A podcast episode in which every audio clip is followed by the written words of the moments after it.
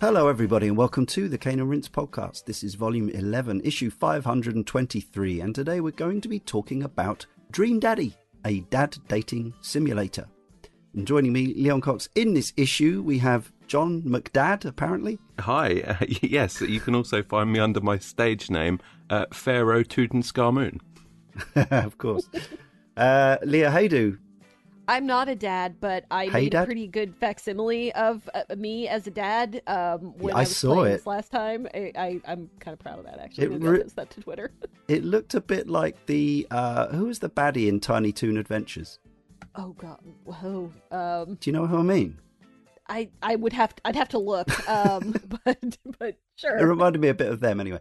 And joining us uh, for the first time ever is a guest, uh, one of the producers of uh, The Fool's Journey, a Spaces sponsored app. This is Collin Miller. Welcome. Daddy is a state of mind. I'm your daddy. Dream Daddy, a dad dating simulator, which handily is uh, an acronym, if you want it to be, of DDADDS, spelling dads. I guess that's how they referred to it in development. It saved a lot of uh, saliva. What is it? For those who don't know, this is probably one of the one of the more obscure games that we've covered in recent times. Uh, that said, I'd say it has a reasonable profile considering its sort of niche but it is a visual novel slash dating simulator which focuses primarily on eight fathers and also uh, i want to say that uh, your character uh, your daughter is also a very important part of the game and we'll talk about all of the dads in depth later in the show uh, according to the official blurb i think this was dream daddy a dad dating simulator is a game where you play as a dad and your goal is to meet and romance other hot dads. You and your daughter have just moved into the sleepy seaside town of Maple Bay, only to discover that everyone in your neighborhood is a single dateable dad. Will you go out with teacher dad, goth dad, bad dad, or any of the other cool dads in this game? With mini games, side quests, and a variety of paths and endings, Dream Daddy, a dad dating simulator, is this year's most anticipated dad based game. I guess it was back in uh, that year. We'll issue a spoiler warning. The game has multiple endings, and really, as it's a, narrative driven game, you probably don't want too many of the story beats ruined for you. But if you don't mind, carry on listening regardless. Let's start with our histories with this game. Collin, why are you here? Well, I don't know that there's ever been um, a game that really entered the cultural zeitgeist that was about gay dating, which was eh, more than this, you know. And I, Mm. as a homosexual gamer myself, I had been waiting for something like this. I don't particularly like dating simulators, but it's just it was so different. And I love Game Grumps. I watch them all the time. So it was it was one of those synchronistic moments where I found myself presented with all of these game creators who were also YouTube stars that I had crushed on, voicing all of these incredibly handsome men. Hmm. So I dived in. I I downloaded it on my Switch. I actually mostly for the first for, so for the onset of the game, I mostly watched people play it. And there were a plethora of very attractive YouTubers like Jacksepticeye or Markiplier. They all did, you know, their own dad journeys. Uh, but then it it didn't Mm. come out initially on the Switch, and so then I played it some odd months down the road. Cool. So it was a perfect storm of dishy dads, and uh, and here we are. Uh, Leah, how about you? Were you uh, were you thirsting after these dads before you played the game? I, I mean, a little, yeah. Um, so I I do like um dating sims, uh, but most of the time, since there's so many of them, and um, it is very easy to encounter ones that are not great, um, that maybe are just not written very well, Mm. or that are um that just kind of don't have any kind of deeper story or purpose to them and not they don't necessarily have to have that in order to be valuable to some people but my my preference is since there are so many that it has to kind of have something else to it um I, both Jon and I were on the um the um Hatoful Boyfriend show and that's kind Yeah. of an example of a, Yeah. a a dating sim that like you know is unusual in some way a completely different way than this is unusual but um but yeah, it has it has something uh, that kind of makes it stand out a little bit. And um, I'm not really familiar with Game Grumps. Like, I mean, I've heard the names, you know, and and I I obviously know who they are, but um, I I just had been watching some of the um the coverage of it and really thought that the writing was good um Mhm. and and you know that that um the the fact that this does deal with gay dating is another like just completely um well not completely unique thing but something that is is not really usual in um in at, at least in kind of a um uh like a more uh, mainstream way i guess. I mean you, you dating sims and all games you know really you can find something from everything if you go onto steam and start looking at like little Mm. indie projects. And you know sometimes you're going to find some really great stuff there but it's not quite the same as having something that is on you know uh, the PlayStation and is getting advertised and is getting coverage and High profile um, on YouTube. yeah that's that's a good way to uh, put yeah, it i think Yeah. uh, And, and, uh, this this kind of was that. So uh, it interested me. I played it um, first, I think, towards the end of 2018. Would that square up with about when it came out uh, on the PlayStation? I think it does. Yeah. Um, Yes. but uh, yeah, so I, I played it through then, and then uh, have played it through again since then. Um, most recently for this recording. Jon, how about you? What brings you to this uh, this show? Um, honestly, I think a lot of the similarities with what Leah said. I mean, and also again the um, Hatoful Boyfriend show that we recorded probably about a year ago, fifteen months ago, maybe. Uh, I think Mm. I went quite into detail on that show about my history with um, visual novels and dating sims, and they've always been something that's fascinated me a little bit, but hasn't been massively mainstream. At least not in um, not in the the sort of the western part of the world. I think they were more uh, many more Japanese games that I stumbled across Yeah, 15 I years ago, think- maybe. But Uh, yeah, I think they're becoming higher profile. I've seen so many on the Switch. Yeah. uh, visual novels recently getting great reviews as well, but they're still kind of a niche genre. yeah, but it's within the last maybe five to 10 years that they've even been particularly readily available on Yes. like Western consoles. I remember the Yeah, first yeah, yeah. couple that came out on the PlayStation and the Xbox, and now they've kind of had a bit more of a renaissance. So uh, I was always sort of fascinated from an outsider's point of view, and then there's an element where it may also be too early in the show to talk about my own uh, relationship experience and sexuality, but I find because I'm probably more I don't even I've I've never even really sat down and discussed anything about my my sexuality or my my kind of where my head is at but I think if you pushed me and if I had to label myself I'd be more towards the end of being um again there's multiple terms that I'm not even that understanding of Right. but more towards kind of asexual and aromantic I'm more uh, Mhm. uh, uninterested in the whole dirty affair Interesting. so um, it's something that I can kind of appreciate it in media a little bit, almost more so than I can in in reality. So I have enjoyed a lot of dating sims and a lot of Mm. games like this. Um, I think that this was high profile enough that I was very much aware of it uh, before it came out, or at least very close to the launch. Um, yeah, when I first heard about it, I, thought it was really, really interesting sounding, and I must have picked it up on Steam fairly soon afterwards. Um, I know that I did partial playthroughs, did some pathways quite early on. Um, I think my like the the big sit down played it for like 15 hours or so was maybe a year after it came out and then I've done multiple replays more recently for um, preparation for the show and just to see bits and pieces that I hadn't seen before. So it's like every time I've gone back to it, there's been more, and it's kind of more of Hmm. what I've enjoyed out of it. So yeah, I think it's um, been ultimately very successful. Cool. Just um, if you don't mind me asking, when you say that you're aromantic or or yeah asexual or whatever, uh, if you had to label yourself, hmm um, would you say when you say um, kind of avoiding the whole dirty affair?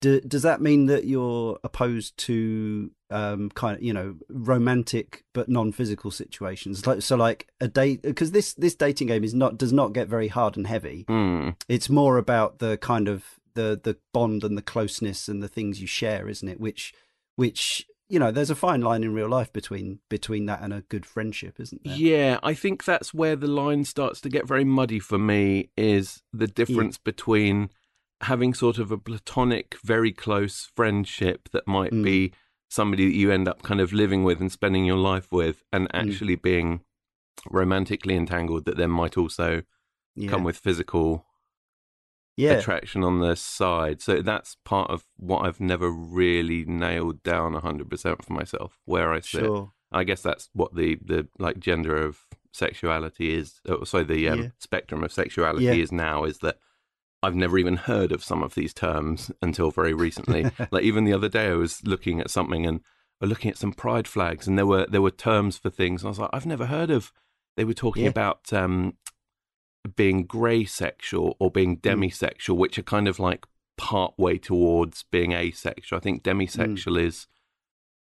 Oh, actually, I can't remember. One of one of those two is somebody who would potentially have physical um, attraction towards somebody, but only after kind of um, uh, romantic attraction sort of comes right. into a secondary thing. Yeah. Yeah, and I, I, I've never really nailed down how I feel about it, but I can No. certainly appreciate um, the the way that a game like this has broadened the idea of there are more things Yeah. available than you are gay, Yeah. you are straight, you are For sure. bisexual. Yeah.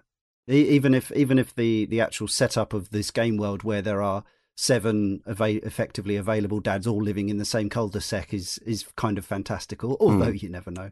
Um, the actual the the worldview it presents is is I think uh yeah a very modern one, Yeah, progressive absolutely. one. Um, Very I mean, I, accepting of basically anything. Yeah, absolutely. Yeah, I think that's one of the things I really like about Mm. the game is just it has a very positive worldview, really, Yeah. uh, despite n- having some darker aspects to it. Uh, my history with the game is I hadn't played it. I'd, I'd seen some screenshots. Um, I hadn't seen it YouTubed. I don't know. I, I knew the name Game Grumps, but I wasn't aware of any of their content. Um, I got the game free as part of the Prime subscription on the PC, the Dadrector's cut. So uh, I haven't bought it. Um, and you know, one of the joyous things about video games and, and art in general, I suppose, is that loads of aspects of coming to this for the show were um, were new to me. Um, I'm not a dad. I'm not gay. Uh, I've hardly played a visual novel or a dating sim, so like the whole thing is just delightfully fresh. Um, obviously, you know, I, I realize it's kind of funny. Us, we're already kind of talking about ourselves like we don't do that with lots of the other games we cover. Like uh, you know i have no experience being a zombie killer or anything like that but we don't feel the need to kind of express it. You but don't, but yeah uh, well that's Yeah, that speak is for true, yourself. that is true. But i um i played through the game uh, and i kind of did my uh, canonical ending first. So i did two dates with everyone just to for the content really um, and then I went with a certain choice. Uh, but then I went rolled back the save and uh, and saw endings for everybody else, kind of as they would have played out based on where I'd got to up to that point. But it's been interesting seeing online. There are people who just play this game obsessively over and over again to try and get perfect endings for everyone. You can end up playing it thousands of hours trying to make uh, trying to make all the right choices and and whatever else so yeah, Game Grumps. I think it was their first game as a pub, and possibly still only game as a. I'm not aware of publisher. another one. Uh, I don't know. I guess it's done all right because it's been converted. It's uh, programmed in Unity, the ever faithful and reliable, and it was released first for PC and Mac in July 2017, five years ago. Hence us covering it now, but also because it was already on our list when Collin suggested it, and uh, it all came together. Here we are. PS4 version arrived October 30th, 2018. As yet, there is no Xbox version. Don't know why. Hasn't happened. The Dadrector's cut of the game, featuring those additional side quests and mini games, was the version that was released on the PS4 and then provided as a free update for the existing versions. And that version forms the basis of all the subsequent versions for Switch, Android, and iOS, which all arrived on uh, July 2nd, 2019. So you've probably got a way to play this uh, unless all you own in the world, tech wise, is an Xbox. The reviews were good but not stellar. interestingly, it was only reviewed by 19 outlets according to OpenCritic. Bear in mind that some of the AAA games we review have sort of 100, 150 reviews. Um, so the fact that this is a dating sim and a visual novel possibly played into that. Um, 73% from 19 reviewers, with 42% of them recommending it. That's really surprising. I thought this game was very much universally loved by essentially everybody who'd played it. I mean, I suppose well, a, yeah. The Steam reviews are the, what the real people think, uh, and they're very positive from four and a half thousand reviewers. So that paints a, a better, a brighter picture, I think. On Nintendo Life, the Switch version only has a 6.3 out of 10. That is only from 15 people who have registered a score. Um, you can never be sure with a with a game like this whether it's because people have bought it expecting something else and they've found this fairly light on interactivity visual novel and marked it down for that. It could have been review bombed by homophobes, you just don't know. Features, according to the official blurb, are seven dateable dads, dad character creator, create your dad sona, multiple endings per dad, dad themed mini and micro games throughout each date path, so many dad puns, like to the point where it made us all uncomfortable. And secrets. Uh, let's talk about the art first.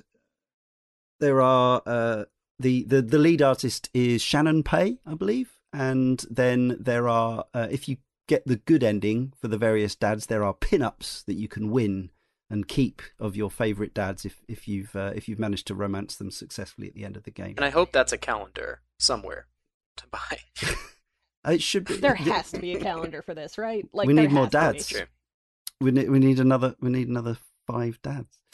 Anyway, back to the visuals. Uh, Collin, uh, did the art appeal to you? Obviously, the animation is not a, a, a, huge part of it, so it's more about do you like the pictures? I, I think that all of the characters are designed really well. I think that if you looked at, you know, just a still of them and they didn't have any dialogue or context, you would be able to at least guess about who they are, how they enter into their world, and I also really right. love the backgrounds, um, particularly the aquarium and uh, Matt's mm. coffee shop. I think that they are so inviting, yeah. and I love the choice of colors. It's sort of um, it mm. reminded me a little bit of Rebecca Sugar's work, or uh, potentially the new She-Ra, where these these really bright colors just kind oh. of bring you to this hmm.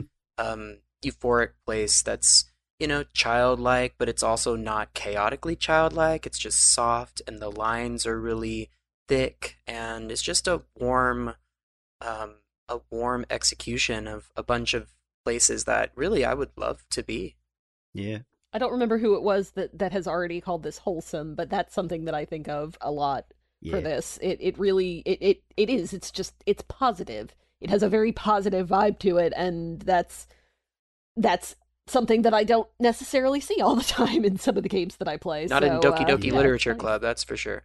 No, no, well, that's different. Colourful. Let's not no, spoil no. that game. Yeah, uh, well, it's it's hard to even re- necessarily refer to them as like the graphics, but even some of the things like the the colours and the shapes in the text boxes that you don't even necessarily really notice until you're properly paying attention but they'll switch between different shades or different blobs that uh, are kind of indicating whether this is somebody talking or whether it's um, like that your your own narration inside your head, your character's thoughts, um, and that's something that I have had a gripe with in in other games where some of those things are very uh, all very samey and they mm. don't make the effort to distinguish between how things um, you know to it's almost kind of an accessibility thing in my mind of make it look slightly different so you can you can see which character is talking. Um and it's it's something that is i think that possibly dream daddy could do better with some of the in air quotes accessibility options. I wish it had like a rewind feature back to the previous um yeah. conversation point because i think it it is something that it's missed if you skip through things too quickly. Yeah, I've clicked through a few choices uh, just by getting into clicking and fast reading rhythm and ended up taking a default choice, which you know could have cost cost me dear. Obviously, Yeah. the game does auto save a lot, so you can reload. But yeah, given there's a fast forward, why not have a, a rewind as well? Mm, but I mean, that's yeah.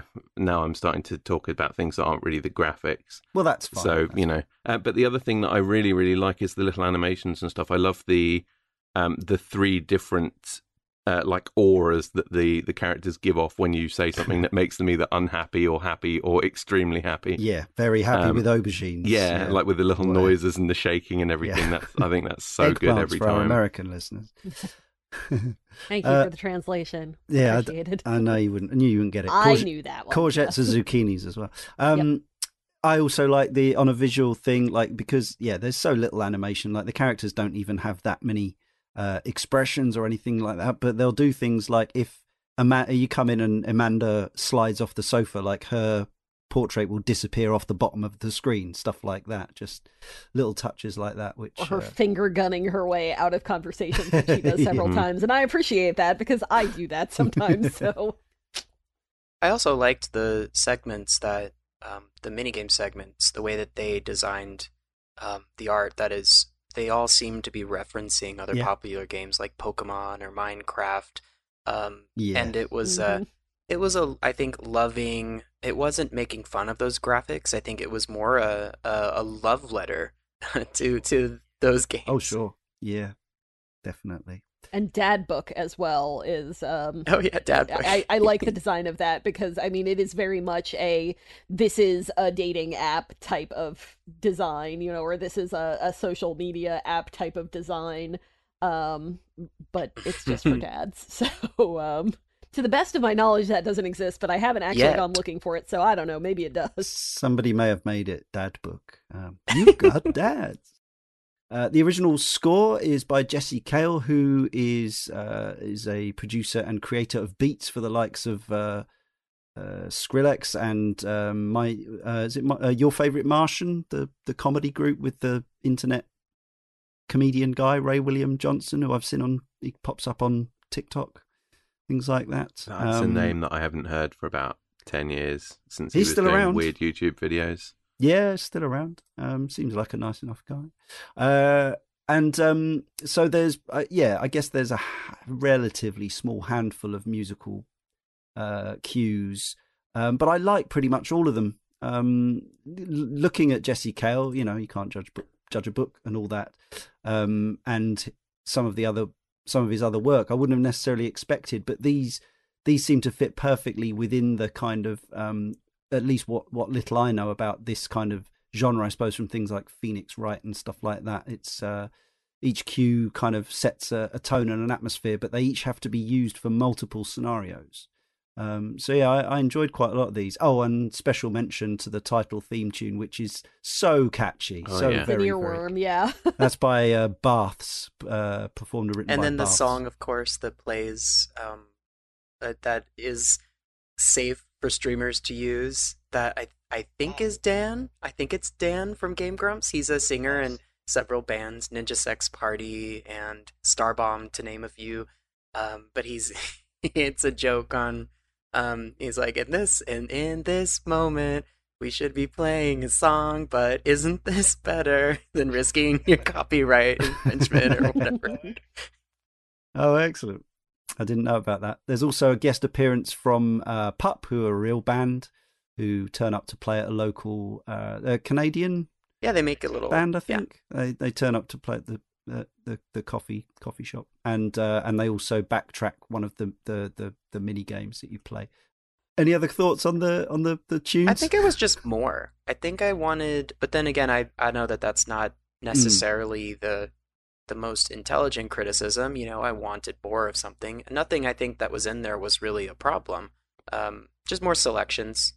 yeah, I agree with that. I mean, it's it's it what what there is is good, but it can get a little bit repetitive. Um, Mm. Again, with like multiple visual novel experiences, that is something that is kind of, uh, uh, uh, let's say, an issue um, across the the entire genre that I've noticed. And you do yeah, when you do play these games for like some of them 10 15 hours long and they do only have four bits of music as as hmm. earwormy and as catchy as the music can be you do end up hearing it a lot And I think one thing that I will say massively in Dream Daddy's favor is that I remember all of the pieces of music, even with years between playthroughs. Whereas multiple other visual novels that I've played, even earlier this year, I don't remember any of the music. Like it, Mm. it will stick in my head for a couple of Yeah. days while I'm playing the game, but then once I've finished, I just forget about it. Whereas the Dream half of the music in Dream Daddy, um, Mm. I just kind of idly find myself humming those tunes years after the last time I saw them. Let's talk a little about the gameplay, such as it is, because yes, this is uh, an interactive visual novel. Most of the gameplay, as such, is making choices from uh, options within dialogue sequences. Normally, uh, three choices, I would say, for most of the time. Sometimes more. Sometimes you get given a few options of where to go next and and where to look and stuff like that. Um, but obviously, the more choices you take as you go through the game, the more branching paths there are, and uh, the more ultimate possibilities. I suppose um, some criticisms I would have is sometimes the game wasn't always very good at uh, working out things that I'd already done or conversations I'd already had with people. I realized how complicated it must be to to create that, but there would be times where it would refer to a meeting um, that uh, that I'd had some time ago and didn't acknowledge a more recent one, or uh, or or would uh, would completely not acknowledge something that had happened between myself and another character, things like that. But th- these are fairly minor.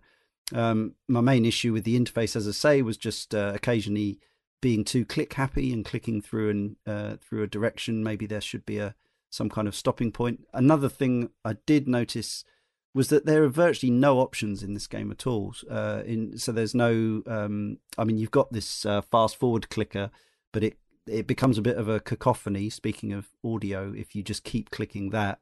Um, so clicking to the ends of lines, but there's no kind of text speed option or or or uh, text presentation. There's no yeah, uh, no accessibility or colorblind kind of factors or anything like that. So that, th- those those might be considerations, but um, but overall, I felt like the the game came together, the story came together.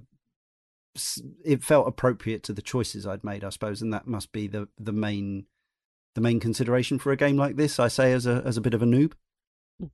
Yeah, I would say so. I I I didn't really miss many of the options, although it you know, it's always nice to have them there. Um I there is no I I don't think we mentioned this specifically, but there is no voice acting aside from like occasional kind of verbal interjections. Sound bites, Um, really. Yeah. Yeah. exactly. Um, which I will say I thought was maybe a little bit a little bit of a weak point in the audio because Mm. some of them seem to be lower quality than others. Just the the recording was lower quality than Yeah. others.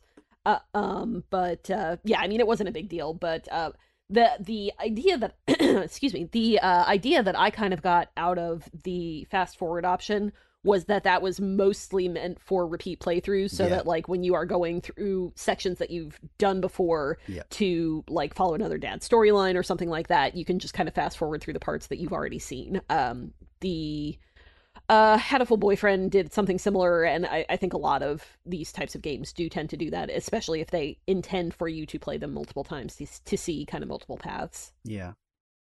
Yeah, they will have options for like skipping all the text that you've previously read or something. It will just fast forward through everything until it gets to a bit that you haven't seen before. That's something Yes. that's fairly common and always very very welcome. I I did say I missed the um the option to rewind a page or two. A lot of other games like this have chat logs that I think are also very useful. Um but beyond that it's it's not something that uh, that I th- thought particularly Dream Daddy did a bad job of. It's just maybe not quite as good as some of the more seasoned visual novel developers.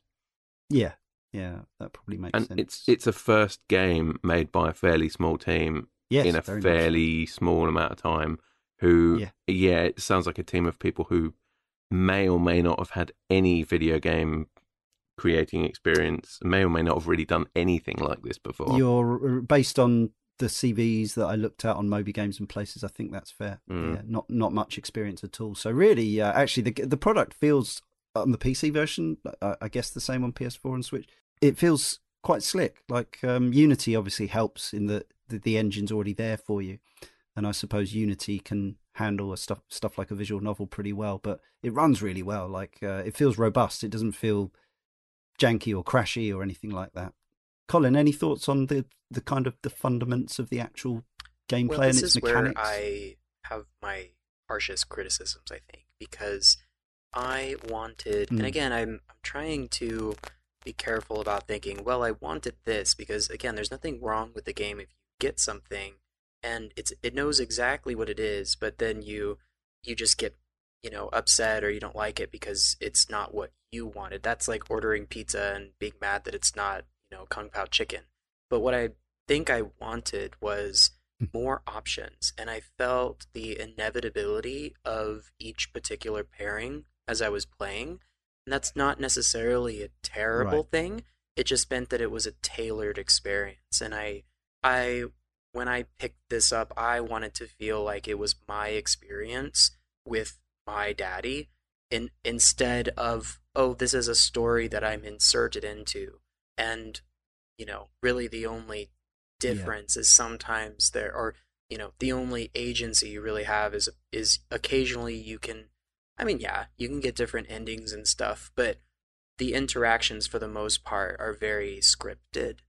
So that was something. Yeah, I think that's fair. It felt more to me like uh now and again uh, lack of experience from my uh, from my perspective, but it reminded me more of the old paper choose your own adventure kind of books in a, in a way, in that there were just a, a, a severe limitation on the number of potential branching paths compared to other modern games. But again, that must speak to the size of the team and uh, and the development. Oh my god, now I want them to make things a that. Goosebumps book like this. I miss those so much with the glossy covers. I read them all. could. Ugh, I need that.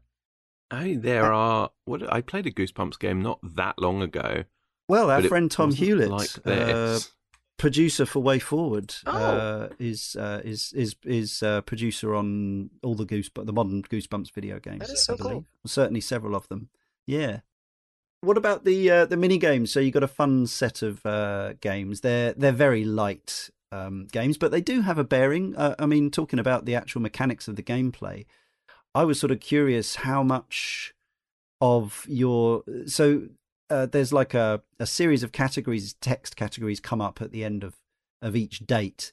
Um, and the words, in many cases, seem to be appropriate to the events that have just happened, but in other cases, seem a bit kind of sc- uh, screwy. Um, then you get uh, this ridiculous score out of like tens of millions, which is funny in itself. And it gives you a, a, a ranking of, I I don't think I saw anything terribly low, but you can get up to a, an S ranking. Um, I think I there's an S S ranked all my dates because I'm good at this. you're good at Um, this. I'm not good at this. Um, but uh, but yeah, in, in in in this context, I'm good at this. So you just you just tell people what they want to hear. I I I don't know what you're talking about. That's not that easy though. Like in, in one of those Hugo dates, you have to know right. some really dumb trivia as well. Yeah, I yeah. failed that date quite badly. Right.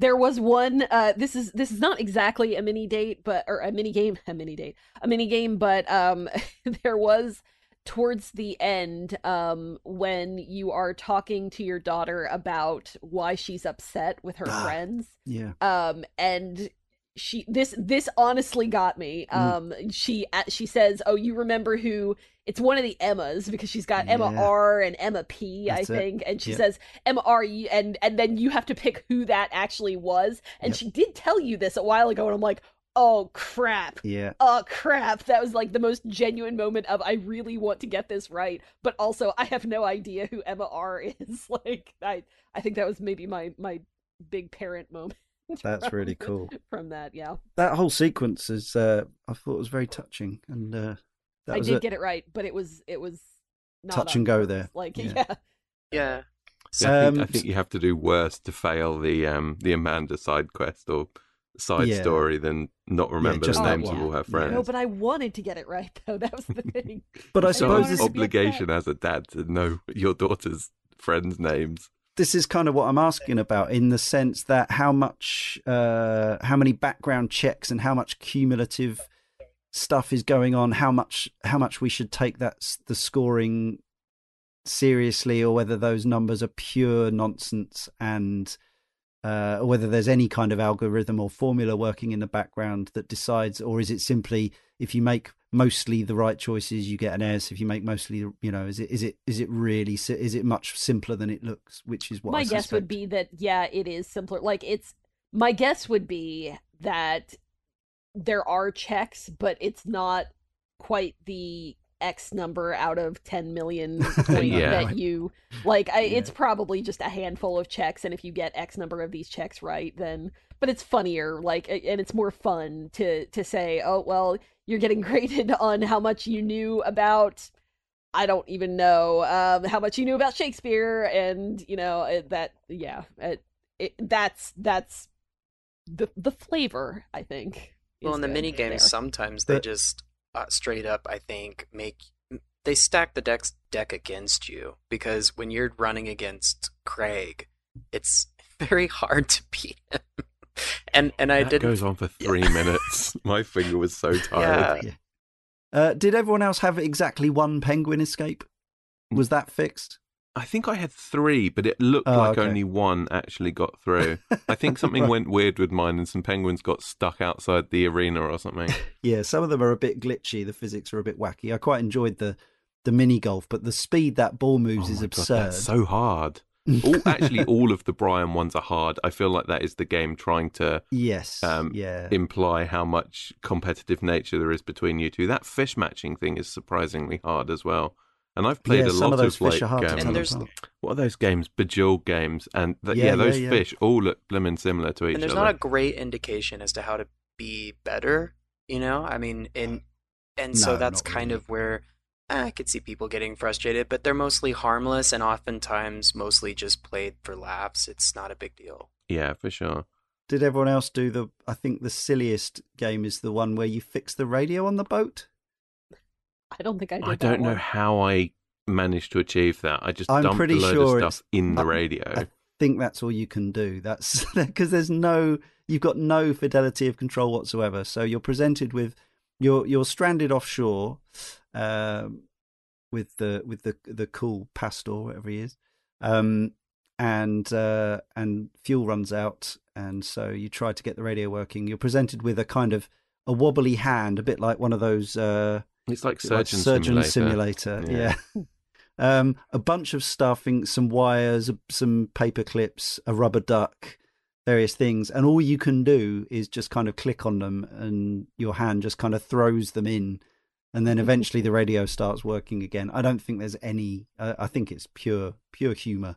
Not even a. It wasn't even a WarioWare kind of micro game. It's just pure nonsense. But yeah, they vary from the ones that actually are supposed to be kind of skill games. But uh, um, uh, yeah, again, how much bearing they have on your overall like it. You know, could it could it be the case that you've absolutely aced every aspect of your sequence of dates with one of the dads, but you messed up the mini game because you're not very good at match three puzzlers or skee ball or whatever it is, and that ruins your entire game. Do you need to get good at those? That there is a practice option in the because I had one of my favorite parts in this is the Hugo one, and I thought going through the game that I did basically everything pretty well. I was fairly convinced it was going to finish and I'd get the the pin up at the end, and I didn't. And the only thing that I can think that I fell apart on was the quiz, where I must have only got about half of the answers that they give you out of the whatever it is, Oh, nine or twelve of them. I did Right. not great. Although at the end of the date, it said the date had gone really well. So Mm. there's a possibility because that is literally the only thing that I can think of that might have scuppered that pathway. Mm. But I don't Right. know. Maybe there's more nuance. I I don't know this for sure, but there may be just dads that you can't you can't really get the best ending with. Like I, I- Robert. I, don't know. If you Mm. if you Um, like sleep with yeah, him yeah. on the first date, then you can't get the good ending with him. Right. Ah, which which speaks to one of our three word reviews, so we'll, we'll revisit Hmm. that later on. Carl the Frog from our forum says Dream Daddy was a game I played with some of my non gaming friends. Visual novels require relatively low reaction times, and it felt like a good way to show my friends how wide the genre pool of games is nowadays. It was also an exercise in seeing what representation in games looks like on games outwardly exclaiming, This is gay, with a couple of friends and drinks. We followed through on only one guy, perhaps showing a monogamist's bias and perhaps an unfamiliarity with dating simulators. I think the intent is to experience each of the dateable dad storylines on multiple dates, living out the fantasy of being the most eligible bachelor and then choosing one at the end. What actually happened was a discussion about why we would get involved with a married man, a mean loner drinker, someone with a hyperfixation on the Victorian era, or an overly competitive man. Perhaps these traits are attractive to others, but our friend circle quickly closed in on Mat or Hugo as the ideal dad. And once we all decided that it would be complicated to date our daughter's teacher, who was kind of being a dick about language, we quickly honed in on Mat and ended the game in a couple of hours. With the caveat that I'm not a gay dad, I think the game handles representation well, but understand the criticism that dads rarely talk about their sexual orientation and identity or the difficulties that queer people have in society that frame straight as normal in inverted commas. There were times when I felt that felt like the game was tiptoeing around any kind of expression of the difficulties of being queer and had a Disneyland cleanliness schmear applied. However, the game is also serving as a fantasy where the struggles of getting into college, family communication, and the loss of a loved one are real. But eight fathers all being up to shag the new dad in town is possible. The non canon Escape from Margarita Zone ending hints at the improbability of this. Regarding representation, I wonder how many fathers actually worked on the game. My impression is that this is a relatively small development team, and the game feels much more like an expression of how 20 to 30 year olds perceive their fathers or how they would behave themselves as fathers, and not necessarily a game for dads by dads. Of course, there is a wealth of mu- uh, much higher budget paternally themed games such as The Last of Us and God of War, but for a game with dad on the cover, I wonder how actual dads feel about their representation in this game. The writing is extremely late 2010s, which isn't necessarily a bad thing, but if you're not on board for sarcasm, self reflection on your dad's cringe, and dad puns, you probably won't be able to get through the game. The relationship between you and your daughter is a real high point, and Amanda is a more emotionally intelligent teenager than most of my mates in their 30s. Music references and cultural touchpoints seem locked in time, especially since time has accelerated post 2020 but then, when watching some Let's Plays, the language tickles my nostalgia bone just a little. I love when games take a crack at something specific, and this title feels lovingly crafted. The gaming industry is better with Dream Daddy in it. This is something that I wanted to bring up, and I think this is an interesting place to do it, maybe. Um, so um, they mentioned that um, the kind of early on here why why we would get involved with a married man, a mean loner drinker, someone with a hyper fixation on the Victorian era, or an overly competitive man. Absolutely true, but uh, I think that they do a very good job of once you get past that initial yeah. like this is the the stereotype that this dad fits into they do a really good job of painting this person that you have chosen to go on dates with mm-hmm. or to you know to hang out with or whatever you you have chosen to do um as more than just that one character trait that defines them i agree yeah yeah absolutely. and and you do have to get a little bit further in to get to that point but considering that you're probably going to get there with at least one of these characters it, it, it it's there and and I thought that it was pretty effective. I the, the the example that I'm thinking of specifically was the the most recent time I played through I went down uh Damien's path which is the goth dad um if you're being you know reductive about it which well, um they encourage the you to be you know exactly. and then by the end of the game if you go down all, his path and all of his dates, you find out like kind of why he presents himself that way yeah. and what else he has going on in his life. And it it just you know it is more than just some games would just be okay well this is this is the alcoholic dad this is the dad who um, is very christian and you have to um, and you know you would you would just that would be all there was um, and you know that's that's fine and all, but this this game was not just about that, and I thought that it was the more valuable for it.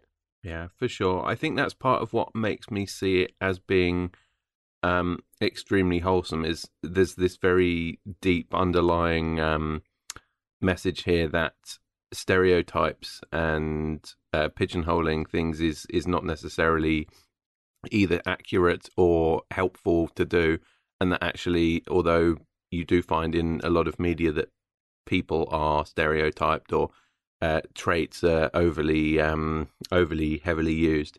Uh, actually, in reality, everybody contains multitudes, and you are not just the kale dad or the you know the overly competitive dad. And I think that is something once you get through that first or second date Mm. to where you get to know the character more. Every single one of them is far more nuanced than than how they initially are sort of approach you and how they're they're portrayed in the kind of the stereotypical like marketing or just what you'd expect from the character portraits or something. So I think that's kind of an important lesson that the game imparts. I do think that Joseph is a a bit of a tonal shift though. It does seem like Mhm. he's he sticks out to me as a character that's, you know, the problematic one. And I did sort of and what I mean by that is is there's unresolved tension between him and his wife.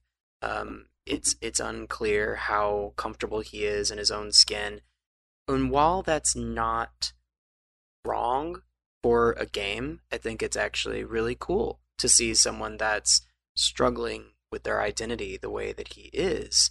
But whereas all the other dads sort of felt like episodes in a light-hearted TV show, the movie version of Hmm. Dream Daddy for me, like the drama Dream Daddy, would be, you know, your character, the daughter, and then Robert and Joseph, because they're Joseph or um, Robert right behind Joseph for me would be, um, you know, it just was a different level of tension, and I was wondering if y'all felt that way because I feel like a game like this promises a a sort of you know open reign. It's less about oh this is a a more actualized person. This is a person that's more healthy.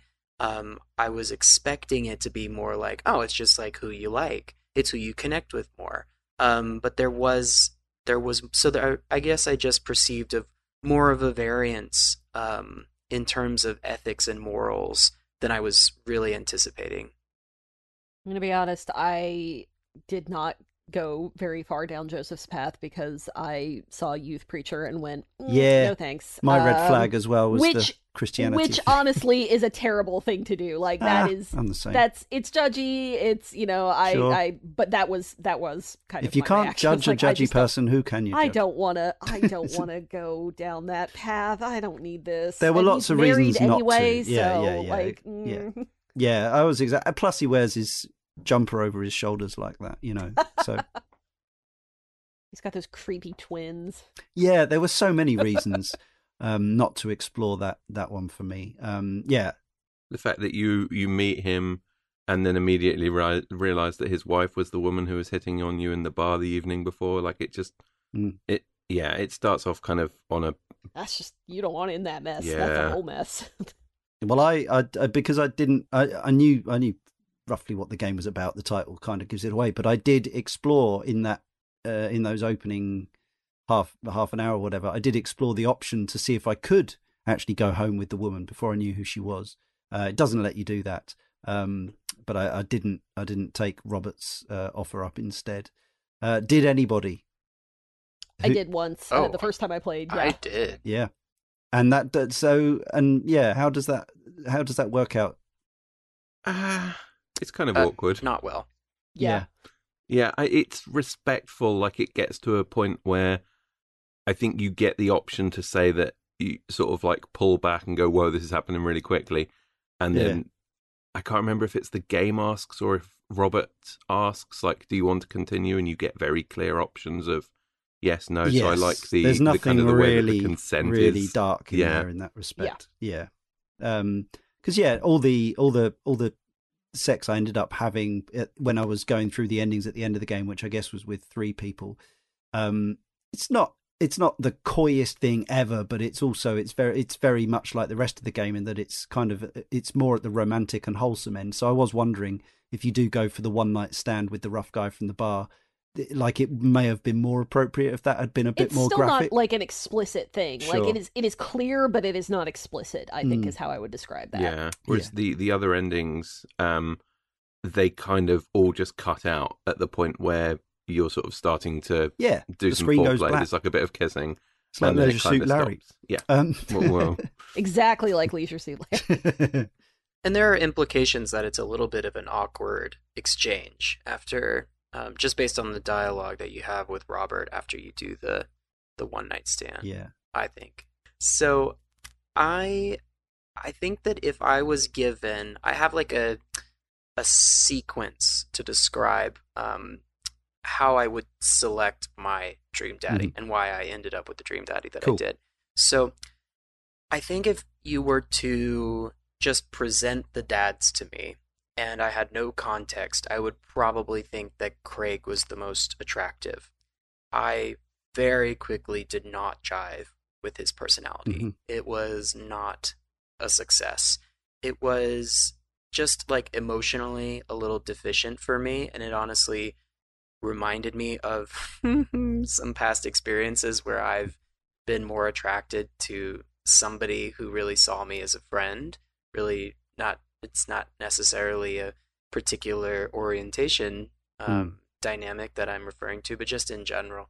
Um, so I, I pulled pulled away from Craig very very quickly, and I did.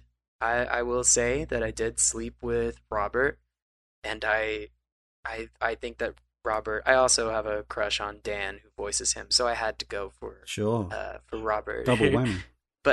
Yeah, exactly. And he he has for me, and I did like that the game kind of called this into question. You sort of bring what you like and how you well, you don't have to, but it, it, you can bring your dating preferences and behaviors to the table. And so I very much tried to do that. And I was like, yeah, I I have a history of pursuing guys who I like to call airport security guys. And the reason I do is because I've had instances where they've just been like, here's my baggage. Here it is. and I am not shaming people for having baggage. But at the end of the day, um, if you're not managing your luggage yourself, like, please don't throw it on me. Yeah. Um, however, Yeah. I I get into fix it mode, and so Robert is like somebody who I would have more probably a little bit lame sex with, but I would look back on it fondly, and I would probably want more emotionally,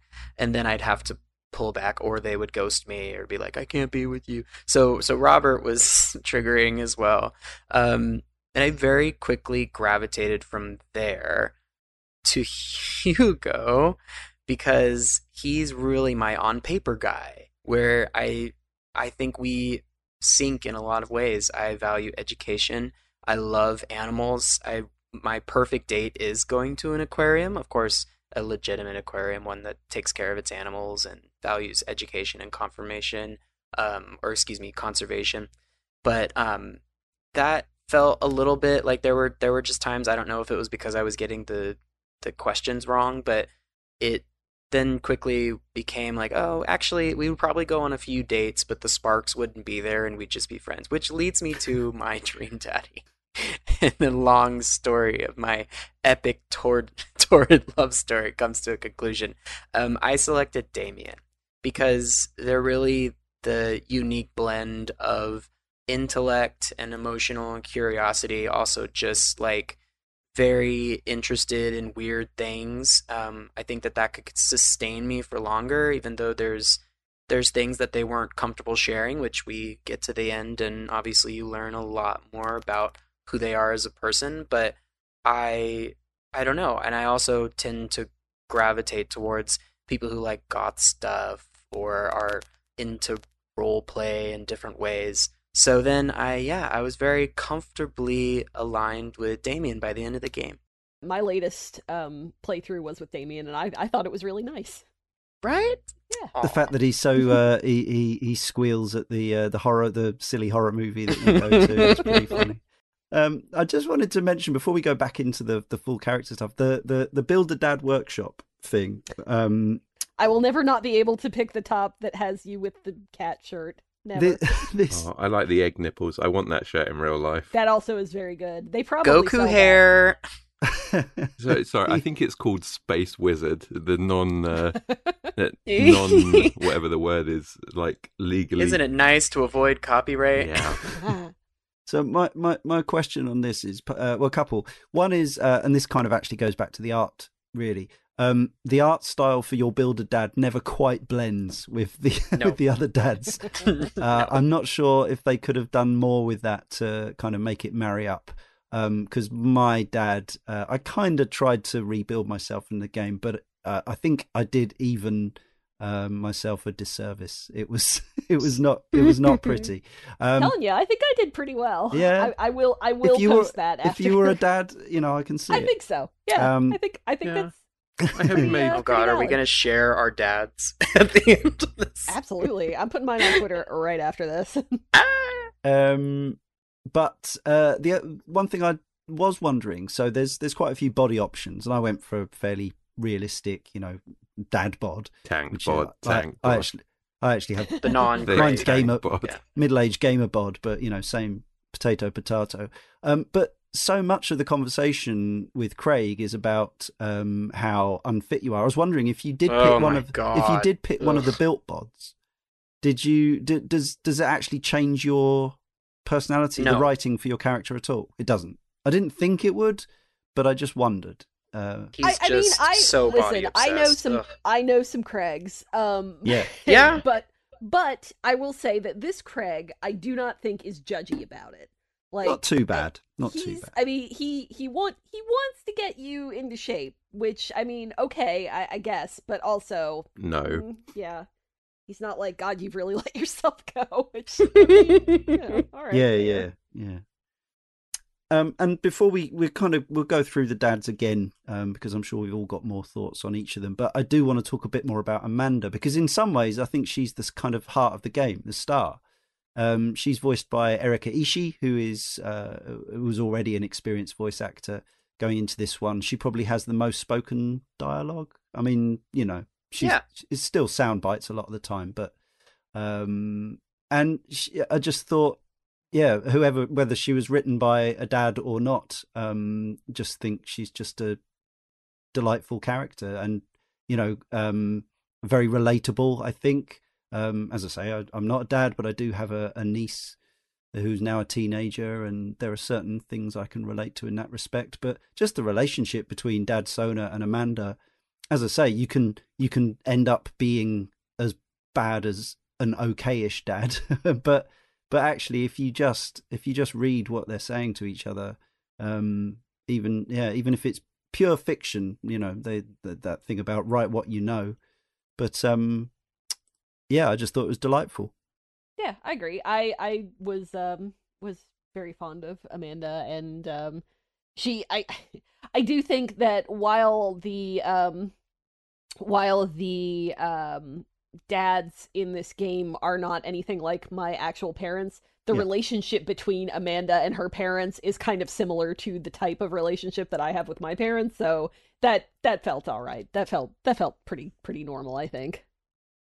Yeah, as somebody who is not a father and has zero aspiration to be a father, yeah it's still you know it's it's not like a wild leap to be understanding of the concept of wanting to look after somebody and wanting to be um you know wanting the best for somebody. So i think that's that comes through with your playthrough with amanda like really effortlessly and easily that you can just you can just be the supportive dad. And it doesn't really it wouldn't really matter if if it was a dad daughter relationship or if it was just sort of friends or if it was somebody Mm. and their pet. You just want to try and do the best thing that you can. And the writing between the two of them the kind of the feedback that you get from your choices makes it all seem really um really sweet and wholesome I did wonder about Amanda's inclusion in the game, though. I, I think Really? you're right. I think Dream Daddy is almost like a dual title. You've got, of course, your who is your Dream Daddy, Mm. but then also like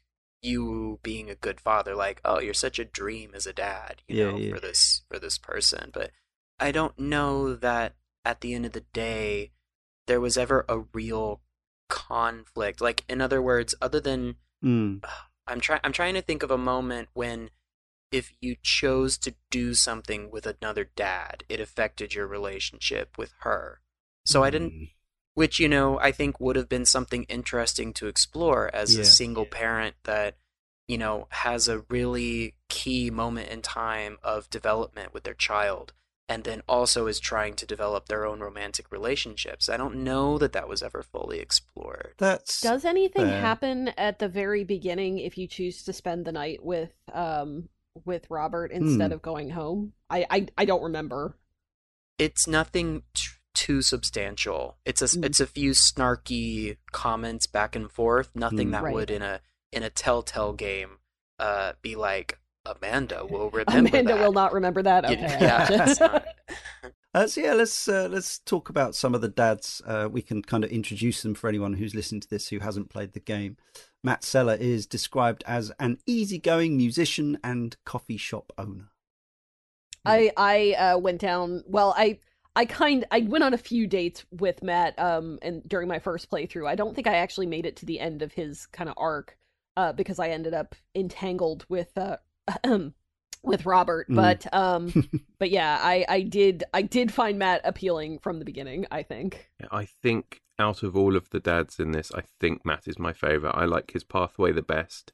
I think I like his personality and his interests and stuff probably more than anybody else. I think on a physical level, out of all seven of them, I think he would be the one that I would be most physically attracted to in real life. And yeah, I thought his entire pathway is just very uh very wholesome and very very much what I would be doing with my evenings, going to coffee shops and going to punk Yeah. shows and playing at open mic nights and just kind of hanging out and getting scammed into buying oregano instead of drugs from one of the, the other dad's sons. Like I could definitely see myself in that life. I did not uh, really vibe with Mat. Um, nothing because I, I didn't think he was any any form of problematic. I think he's a he's a wonderful guy. I just um, I, I viewed him as somebody that I would have more of a friendship with. And of course, when I'm playing the game, well, not of course. I mean, people can play it for whatever reason they want to, but like I'm looking for my dream daddy, and he just you know Sure. wasn't it. I'm also very very dense when it comes to music. oh. So that that did not help. I mean, my you need a better. Mat My- and a Pablo to to help you learn I know. I do actually a little bit. You're right, because my um my um I'm sure I'll talk about him again. Um, my partner loves like K-pop and is really interested in drag and music videos, and I got to a point where I I didn't enjoy looking at music videos, and so I stopped watching them altogether. And um, but he's kind of helping wean me out of that and show me some really cool stuff. And absolutely, with the right um, dexterity and time, I'd be happy to um, go to more shows and and learn from Mat for sure. Yeah, Mat. Mat was the the one I pursued. Um, being tediously straight, there's there was no kind of real physical preferences between any of them, other than the way like Joseph wore his jumper. Um, you know, but Mat Mat was clearly a dish. So, um, but mainly no flags, no red flags. Um, I love coffee. I love cake. I love music. So, um, but yeah, in the end, um, for whatever reason, I can't remember um, what I'd messed up, particularly on earlier dates. But um, yeah, we you know we hook up on the the final date, but then in the ending we get the um, this isn't gonna you know we're not gonna do this. This isn't gonna work out kind of thing. So I guess it's like a is that does that count as a bad ending if you've hooked up but not you're not staying in a ro- romantic Not No. relationship? necessarily. Well, just it like shouldn't. No, it should. No, I mean, it, as long as I agree. nobody's angry. Yeah. Yeah, Sometimes sure. it just doesn't work out like that. Yeah, And- yeah, but uh, so it was fine, and and I was yeah I was completely happy with that. Um, you know, it's just one of those things that happened, and um, we were going to stay friends, so Yeah. that's yeah, that's and fine. Amanda and his daughter get on really well with each other. Yeah, like, it would yeah, be a, Carmensita, yeah. very good um, match. Craig then. So Craig is a fitness fanatic and your protagonist's former college roommate, which yeah, which and, and again perhaps it shouldn't because I know I, I know I know people who um I know plenty of people who have ended up getting together with someone that they were roomies or friends with earlier in life and kind of come That would back. be weird to me. Yeah, I, it, I, it does seem odd to me. I don't know why though. It's 15 years later. The man also has three children, including a baby. um, yeah. You, I don't know. It just seems a bit like dirty laundry going back through it. But he's a fun guy. The dates with him are good, and he seems genuinely kind of sweethearted and intentions in the right place. Um, like he's not one of the bad I ones. agree, but I'm with Collin in that he's way too uh, like you know I, I my my current real life partner is way into fitness and stuff, but um but yeah, Craig is just a little bit too gym bunny for me. Yeah. He's just not stimulating to me. I mean, I think he's beautiful. As I said before, he's who I think is um, the most gorgeous, and I certainly would love to um, look at his Instagram if he existed. But I, I don't know. He's he seemed a little shallow, and I don't mean that like um, you know, I'm calling him stupid or something. It just seemed like all of the things that he enjoyed were really surface level.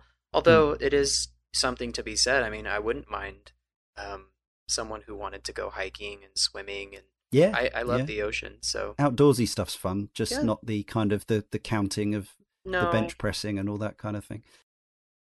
Uh, Hugo is an avid bookworm and Amanda's high school English teacher, which I would say um, would be potentially. I mean, there there was definitely potential there for a, uh, as as Collin was alluding to, maybe a more complicated, fractious relationship between yourself and Amanda about dating her teacher.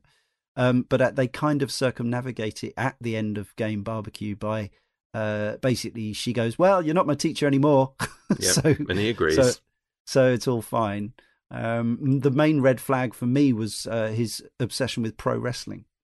Ah, see, I, I kind of get that because I'm also not a fan in the slightest. Um, I just don't understand wrestling. But the date that you go to the wrestling with him, Yeah, it's I- kind of more I about how, yeah, like he gets so excited and l- has such a great time that I don't care. I would sit through something that I hated to make somebody happy like that. I mean, the amount of uh, the amount of times I've been in relationships with people who haven't been that into video games, Mhm. but but uh, but kind of have this sort of like, you know, they like how much pleasure you get out of something.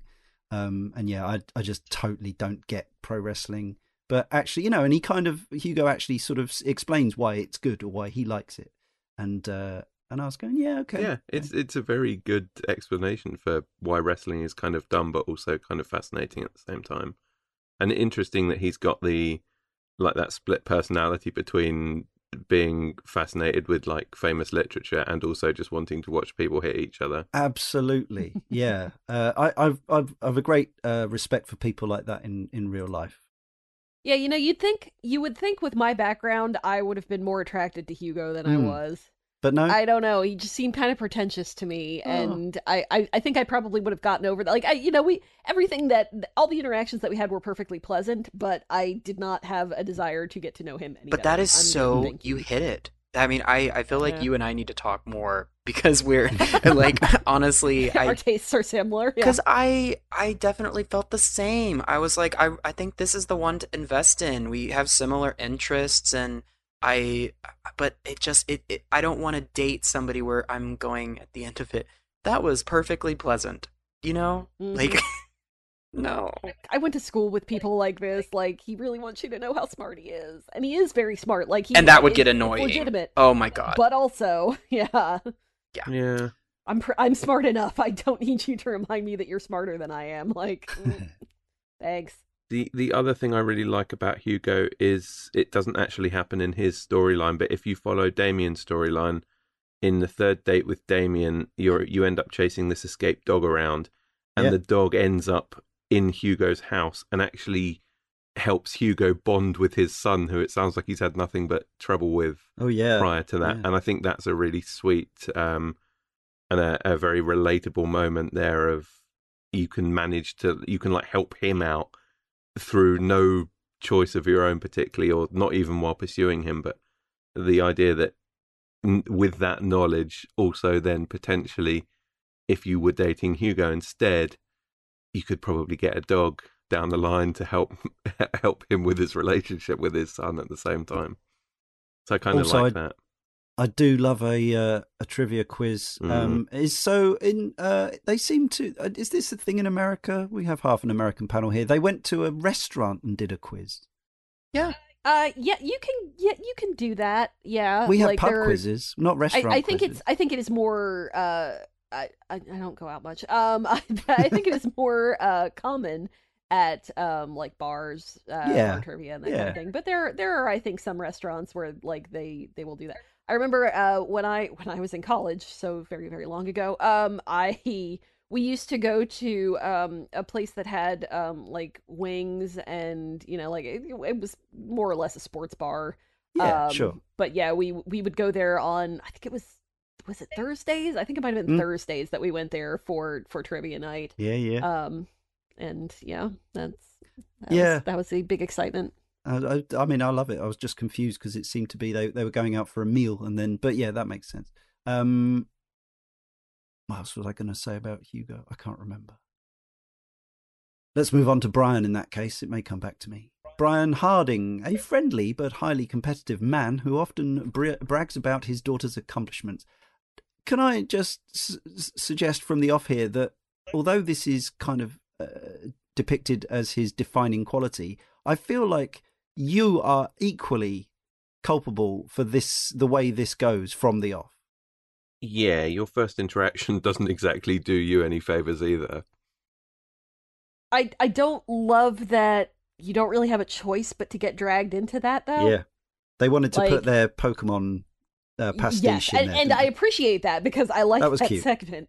But uh, but yeah, you can't just be like, oh, that's great. I you know you have to get into a um a, a bragging competition with Brian right at the beginning. He's the rom com choice, I think. He's like the Mm. 90s, Yeah. especially where, you know, his behavior kind of enables your character to dive into their, or, or to, um, it, it allows you to provoke a, a competitive streak in you and it kind of ruffles your feathers. It's that, like, I love you, but you're Mm. so frustrating, you know, that, that sort of thing. I know what I was going to ask you. Um, just just out of ignorance, really. Uh, I guess it's meant to be a kind of generic place, but did did the did you US folks get a sense of where Maple Bay was supposed to be? California. I- I- California. Yeah, probably. Uh, I I don't think it was. I think it was kind of intentionally vague. Yeah. Yeah. There's a point where um, Mary draws you a map, and the the ocean is off to the west, east, left, right, east. The ocean is kind of sorry. The ocean the ocean is to the east. Hugo's very I mad somewhere. Yeah. But that kind of implies that you're on an east Oh. coast, but I suppose you Oh, could be on like a peninsula or New something. Jersey. Um, it's probably not New Jersey. um, Interesting. yeah, I don't know. Yeah. could be, could be a lot of places. Um, Brian, uh, Brian's like the, uh, I guess the least conventionally hot, but he's kind of the the bear. Is that right? Oh, not in the gay community. He gets he No. he would get around. He would not have a Sure. problem. You know, Yeah. Bears are very popular. Yeah. Yeah, yeah, Yeah. yeah, No, that's what that's what I meant. Like, so like he's more like a, a bear. He's not the kind of chiseled gym bunny. No, or Right. Brian Brian is like me. My body is by Brian. And the same Body by hair and my Brian. I'm just I'm not I, I don't have red hair, but otherwise I'm basically Brian. Um, cuddly, uh, I guess. Yeah, sure. and I'll take quite that. hairy. No, I, d- I was talking about Brian, No. but sure. Uh, if you if you're sort of a, uninterested, you're not going to be that cuddly. Or maybe you still like cuddles. I Yeah. don't know. I don't know. Maybe you just haven't- need maybe you just need a big hug, Jon. Hmm, I don't know. I keep your distance. Everybody. um, but yeah, I don't know what else to say about Brian. He seemed like a nice enough guy. His uh, his daughter also gets on with with yours, which is cool. I think I would flirt with him, and that's about it. Y- yeah, I think that's about where I am too. Um, yeah, like I, I, I just I don't. The one up the one upsmanship is not something Mm. that I find very attractive. No. So Right. this is a theme. This is it was the same thing with Hugo. Hugo was a little less direct about it, but um, but it was still kind of there. So yeah, I think there's there is more. I know we kind of touched upon it already, but there is more to talk about with Damien. Bloodmarch, a goth fascinated with Victorian era fashions and aesthetics. Um, because yeah, I think there's there's just more to learn about about Damien because he is one of those people who, for whatever reason, has adopted a persona, um, uh, which involves a lot of uh, accessories and accoutrement, eye, uh, you know, contact lenses and um, all this kind of stuff. And the game plays around with the fact that, like, you know, the lightning goes when he walks in the room and all this kind of stuff. Um, he kind of, you know, he has this very uh, affected and mannered way of, of speaking, and he writes letters and all this stuff. But um, as with, I think people you meet in real life who who perhaps have a lot of, uh, you know, kind of surface, seemingly surface level stuff going on, there there is often an, an interesting story behind it. Yeah, I think the the Damien one is very much the uh, don't read a book by its cover, or sorry, don't judge a book by its cover, and it gets more mm. and more as you go through. But also, there's a point where I think this is probably true just of the entire game. I don't think it's based on choices, but the first time you meet Damien, he's kind of being um, a terrible customer in a shop, like moaning at some um, oh. store clerk about something that he ordered that turned out to be wrong. That's right. Yeah, he's in the equivalent of what would be a hot topic over here. Um, and it's mm. just uh, it's like it's almost like they are they are uh, advising you to not particularly like this person. That's right. Because yeah. Again, I'd forgotten doing. that. Uh, yeah, yeah, and uh, um, but I think I, I feel like there's I, I have optimism that he could be um once you get to know him, you could actually say, "Hey, that's not cool," you know. Well, and, I think would, I think he does that himself. When you then first actually are meeting everybody officially at the barbecue at Joseph's place, um, he kind of comes across as mortified that um, that he was doing that and that he was seen doing that. He also apologizes so, in right. in a text form very quickly. He's like, "Oh, right, I'm sorry okay. I acted that way. That was really not." I guess I forgave him. yeah. Uh, so um, yeah, I, I ended up with his pinup too. Actually, thinking about it, so obviously, whatever had happened in those previous dates had gone well. Um, so I've got him gothically posing in front of candelabras. Oh, you got? I think the one that I got was he's on a gravestone. Yeah, so, sorry. Oh, is that, it the same right. one? I was thinking yeah. maybe you get different think, ones, and that would be kind of cool. No, I think there's only one one per character. I think, yeah. Uh, so, Robert, bad dad. Or is he? A rugged, mysterious, and hard drinking loner who there's a few m- moments where you actually, uh, it's kind of sold that he might be a very bad person to know rather than just, you know, a bit of a rogue. Um, yeah, but I think a lot of what he does, because you can run it, even if you do not um, go down his uh, kind of relationship path, you can you can run into him in other places. Yeah, quite like a bit. There is yeah.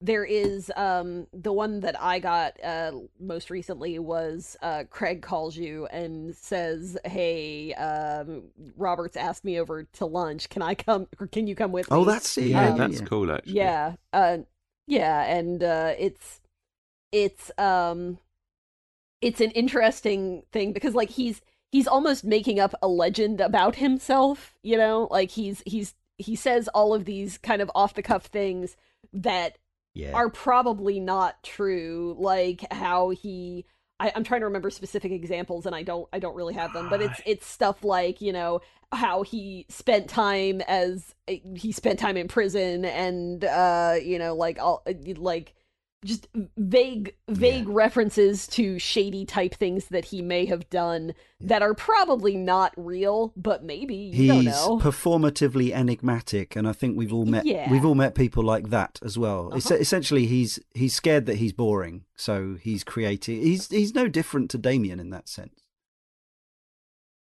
right i i do think though that he he's a very um high school situation for me. I feel like this is the kind of guy that I gravitated towards then, where yeah. I I liked the the bad boy. Yeah. I mean, this guy even has like a leather jacket, but mm. but not like a a terrible person. I think it was a no. it's the bad people in the sense that when the quote unquote bad is just a you know a sort of veneer mm-hmm. um, to um, maybe challenge people, but it's or to keep certain people away or to posture, but his his stuff was a lot more bark than bite than and so, you know, I know I mentioned that he would not be somebody I would probably have a long term with, but um that that was I, I could see it in a if I really focused and I just would have to make sure that I'm, you know, taking care of my needs and not just sacrificing for this person. But um he he does have potential. It's just a shame that something you do so early on um, allows or, or doesn't allow you if you do it Yeah. to really pursue anything in a long term with him. And I I still don't. That's the biggest mystery of the game is why that that initial hookup, if you do it, is so like scandalous. You Mm. know what I mean? Because you're single, Robert's single. It's not like you you know did anything all that terribly wrong. So I'm just I don't know. It was a curious consideration for me. Yeah, it almost uh, it sounds seems like a, a throwback to the old um, the old horror trope, almost like uh, the the thing that Scream kind of you know made put front and center. Like you know, if you if you if you have casual sex, you, but you basically you're gonna you're gonna That's die it. in the horror. Yeah. Um, yeah, and our uh, one of our three word reviews from Vutins says kinda sex negative for the game, which uh, which uh, you know could be referring to the game as a whole, but I wonder if if Vutins is referring specifically to that aspect that actually choosing to hook up with somebody at the start of the game on a casual basis has a kind of automatically negative outcome, albeit only on that one path. Well, It doesn't- It kind of brands it as well because, like I said, you get a trophy immediately that's called Bad Dad, and whether that's referring to the fact that bad for having a one night Huh. stand or bad for not being at home to look after your adolescent. Oh, I thought it was referring to him saying he's a bad I- dad. again, it could be. It's like multiple Hmm. ways of reading that. There are. Yeah. Yeah. I, I took it as you are being a bad dad as well. So, but no, I can see I can see how you could uh, read that the other way as well. That is interesting. But do we feel so? So I brought in Vutin's uh, three-word review because I think it's it's worth discussing now. Does does the, the the rest of the game feel sex negative to any of you? I'm not. I'm not just Vutin's. If you're listening, and I hope you are, this isn't just like uh, me trying to clap back at your suggestion. It's it's a, just a, a genuinely interesting talking point. Uh, I don't I don't really think it's positive or negative past that point, really. Yeah, Yeah. that would. It- be I my I didn't read. read it as being super it's not it's not a very sexual game. It is more No. in in line with just the um the other parts of your relationship like it does not we we kind of mentioned before that there's nothing really explicit um that you can get into so it's you know that you can kind of get the idea that something sexual is happening but you don't it's it's never super confirmed uh, at least Mhm. not that I got that that what happened if anything happened um so I I don't know I I it didn't it didn't read as extremely negative to me but it didn't it definitely didn't read as extremely positive either so Mm. Well, there, I think that people can um, ascertain a sense of maybe if it's not sex um, negative, it's at least um, sex uninterested to some Yeah. degree. and so people people who are um, coming to this game and um, you know experiencing the lack of sex, who are kind of expecting more, Yeah. Um, I think they could possibly see that diversion or a sub- I I would actually go as far to say a subversion of expectations and think, oh, maybe the game designers didn't weren't weren't ballsy enough. That's not the way. I don't I don't like particularly the way I'm phrasing that, but maybe they were avoiding it Mhm. as opposed to it be. But I don't think that. I think it's a very deliberate game, and I, I think they just focused on what they wanted to focus Yeah. on. Yeah, yeah, and it's it's more about love and relationships than about Yeah. physical. Yeah. yeah, despite what you might see in some of the marketing talking about sort of drooling over hot dads, and I think there's um the Noclip documentary which I've watched a few times since it first came out now, where I think it's um Vernon and Leighton uh, specifically talking about their kind of idea for the game came from going to Disneyland and like joking that they were just going to kind of look at the hot dads at Disneyland and talking about the fact that there's like a Facebook group or an Instagram page Mhm. that's called like Dilfs of Disney- Disneyland. Yeah. And then given that that's kind of the um like the the kickoff point for the game, there is shockingly little actual any sort of sexual content, any even like the pictures of the the characters and stuff. They're drawn to look attractive, but they're never really drawn in particularly provocative positions or No, They're all Instagram safe. yeah Yeah. yeah, yeah like it, it feels like almost even the pin-ups at the end are pretty coy. There is a Mhm. whole sequence in just underwear in the on the camping trip, but it's still pretty. Yeah, uh, like tame it's, stuff. It's Twitch friendly, I guess. This is not hentai uh, dads. Yeah, Um, definitely not. There's probably a market for that, and I bet There, there's there there, is. fan, there are though. I bet there's fan fiction. Yeah, listen, you you want hentai dads? You go to Steam, you can find you some hentai dads. and the Switch store these days as well. Right, this is also right. true. Um, Joseph, then again, we've already discussed Joseph a bit. Joseph Christiansen, the um, nominative predeterminist named uh, youth minister. And all of the kids also have Christ in their names, They which do. is it's it's it's it's a lot. It's, It's, a laid lot. on They are thick. definitely they are definitely making a statement about this family. Yep, Yeah. Joseph and, and that's Mary why and I was Christs. confused by him because he's he's not is he even can we talk about how he is ever a legitimate choice like uh, in terms of like an seeing him as a viable option as a character you know I mean, th- at the very least, the Not implication that you're dating this man is that you're coming in between a marriage and a marriage who have four children under the age of about eight, all still a big part of. So, like, just by picking the Joseph choice, you're Yeah. kind of being a bad person, getting in the way of all of that. mm, that's not necessarily true. I will say that we don't know how his wife feels about. Well, actually, I We do learn. I don't know. She Okay, does, yeah. say how she how she is how she views this because I mean it's possible they have some kind of open relationship. It's possible, you know, but I Yeah. I did not go down the path, so I don't know whether she just eventually is like, nope, this is not something that I'm aware of or cool with. well, I I But learned. I would have wanted that explored though. Is like because Mm. I I would have considered it. I've I've been in some um not relationships, but in some situations um where I was experiencing partners who were of different orientations and expressions um, who had a primary relationship with each other, and that is something that I would find stimulating. But it definitely seems like it was more of an affair. Did did I read it wrong? I don't. Probably not. Like I said, I Yeah. didn't I didn't do much of that, but that I based on the way the rest of the game is, that would not surprise me. Yeah, in, I- in, in on the final date, you learn that they are not together in any, in a meaningful way. Him and his wife. Um, they've sort of they keep they keep up public public appearances. I don't know if the implication was is possibly that Joseph was always uh, gay and never interested in women at all, but just did did the societal, you know, the conventional thing, especially with his uh, with his Christian beliefs and whatever else.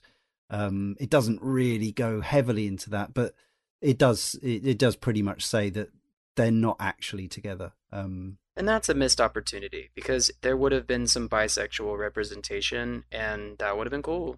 But oh well. I think there are points where now I can't really remember because I did the Joseph pathway three years ago at this point, four years ago. But I had um the recent playthrough. I loaded up a save file where I'd done two dates with everybody, and I just wanted to see the final date with somebody so that I could see kind of the flavor text at the very end. And I Mm. did my third date that I did on that was with Damien, and Mary figures into Damien's final date in certain ways, and there were either points in that or points in the the non-canonical ending that I saw recently where Mary is talking to you and kind of griping at you that oh you're the man who was trying to break up my marriage. So there is some point where she feels and talks to you as if you are getting in between her and Joseph. and Whether of course, that's- she's she's forever uh, down the bar flirting with other men, but you keep being told that she never actually goes home with any of them. Remind me, please, if I am missing something, but Mary is the only adult female character Yeah. in this game, isn't she? Yeah, I don't love that. Well, and that's also yeah, I and there's a lot of discourse actually, I feel like around it's not really worth going into that deeply, but around the female representation in the game Hmm. because then there was some fan art um there was some fan art that was drawn of all of the dads as uh, presenting females and the way that they made choices about the way that their body looked was very um, let's just say it was designed for the male gaze Hmm. and so you know, I think that there's an opportunity for a game like this where you don't just have one. Um, I don't know if she's an alcoholic. I don't know, but um, certainly a woman in an unhappy marriage who leans on heavy drinking to Yeah. feel better Yeah. about her situation. So yeah, I think that that's um, maybe Thankfully, all sequel. the all the daughters are presented more positively. uh, Yeah. more so than the Yeah. sons, I would say. Yeah. This is true. Yeah, I mean, I, I don't, I do not think, I, I should say, I do not think that there should be women in this game just so that there's women in this game. I just think that it's a little bit of a shame that the one Yeah. female character that we do have is kind of Mm, not the best. Yeah, Um, yeah. it- unless, well, I I mean, even when you, you know, go down Damien's path and you, you see her, you know, kind of see another side of oh, her that's at the true. end Yeah.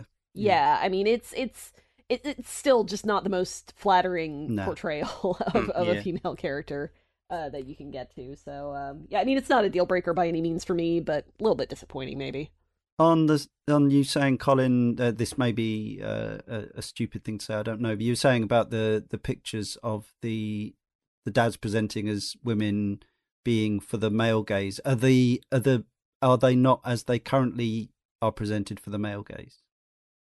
They were edits have been done on them and they Yeah. there's like new stuff now but event it like for example when they did the um the brian Yeah. female um she had like a like enormous rack which is not the problem but then like what is brian which is like this billowing belly of a man and Yeah, like yeah. big arms and like Yeah. you know, we just did not get that. It was sort of a, oh, she's bigger, but, you know, we're still going to edit her. And then they, you know, Joseph is a very buttoned up, um, you know, he's he's literally like tied a thing around himself. He looks like a totally constricted individual and yet the Yeah. um the the Joseph female was very like sexy. You could see like a hot see. lady Right. at Yeah, like a okay. at a barbecue or something. You so know, it so, sort of just like eh. misrepresented them rather it, than it, it- yeah. that's what it was. Is you Yeah. could see where it started and where Mm. it ended, and go, huh? I see the choices here. That's not really all that great. Um, before we move on, uh, anything else anybody wants to say about their time with the dads or their feelings about the, the dads as a whole? Obviously, summaries are yet to come, but I think I wanted a few more dads because there's not Mm, essentially, you know, I found my dream daddy with Damien and we're going to be very happy together. But there's all kinds of dads out there, which I recommend if you want to go down a little uh, spiral, is just search um, fan generated dream daddies. And there's a lot of fan art where, um, you know, it's like military dad or pet you know obsessed dad Right. or you know and that's that's kind of cool to see all these people either maybe they're drawing from their own lives or who Mm. they are attracted to but um there's all kinds of ways or places they could have gone and you know i'm not sure if, if this you know if the game allows for downloads or updates i don't know why it wouldn't but like why don't I we mean, get some more mods could be- in there Mods could be done, um, but Yeah. it's it's the fact that everything you add to a game like this has a massive exponential effect on everything else in the game, right? So you can't just Mhm. stick a storyline in there without it. You could only have it as a completely separate thing. So you could you could potentially put a mod in there as a like this is a sequence of dates with this guy and such, but it would be a massive undertaking to kind of intertwine more people's stories with the stories that were already in there. Not impossible, but I gotcha. he- heck of an undertaking. I um, think that's not helped by the fact that I don't know about the rest of the team, but um, Leighton, who was kind of Yeah. co-head writer, has moved on. yeah, even in the documentary from Noclip, which was fairly soon after the game came out, within a year Yeah. or so, they mention um, that she's moved on to become a lead writer, I think, at Fullbright. And oh cool given that that is now a few years Ah. ago and the shake up with Fullbright in the last Right. year, she may very well not be working there anymore because they had a lot of, um, you know, controversy about how female employees were treated at that studio. Yeah, so it would it would be a, a if if there were a sequel, if Game Grumps are even ever considering putting out other games under their label, it would be it would be it could potentially be different writers, and therefore it wouldn't be the same thing anymore. So yeah, it's kind of maybe it's just going to be a a unique little jewel. So there are, uh, as we've discussed, good and better endings for everyone, even uh, even your daughter. Um, but the one ending uh, that that we we've we've alluded to a couple of times. Um, well, it's it, it's relevant to this uh, this post from Alex on Patreon, who says, "I downloaded and played this out of curiosity, as it's not really the usual sort of game I play. In fact, I've never played a dating simulator in my life, unless you count Tinder. Whilst it looks great, and I did actually like the writing, there were some definite funny moments. I kept waiting for it to take a weird or dark twist, but it never did. I ended up having a few one night stands, but found I gravitated more towards the coffee shop owner guy in the end. It was quite an interesting game, and I appreciated being able to roleplay a life that just isn't something I'm familiar with. But I don't think dating sims are a genre I'm going to be exploring more anytime soon. It's interesting to me. I haven't played uh, the games in the genre, but it seems like because of certain games in this genre that we don't want to spoil, it's now like you, you, anyone plays a dating game and they expect some kind of mad horror based twist or or something like and it's just not always there. It's sometimes it's just a dating game. However uh found through data mining i guess you'd call it looking in the code the uh, the escape from margarita zone the cult ending is the non-canon ending in joseph's third date created simply for the entertainment of the creators not intended to be in the final release it was eventually discovered through rumors and it was buried in the old game files. Several YouTubers, including Hoodie Panda, actively sought after the cult ending. As a result, the game developers added back, back it, added it back into the game as an Easter egg.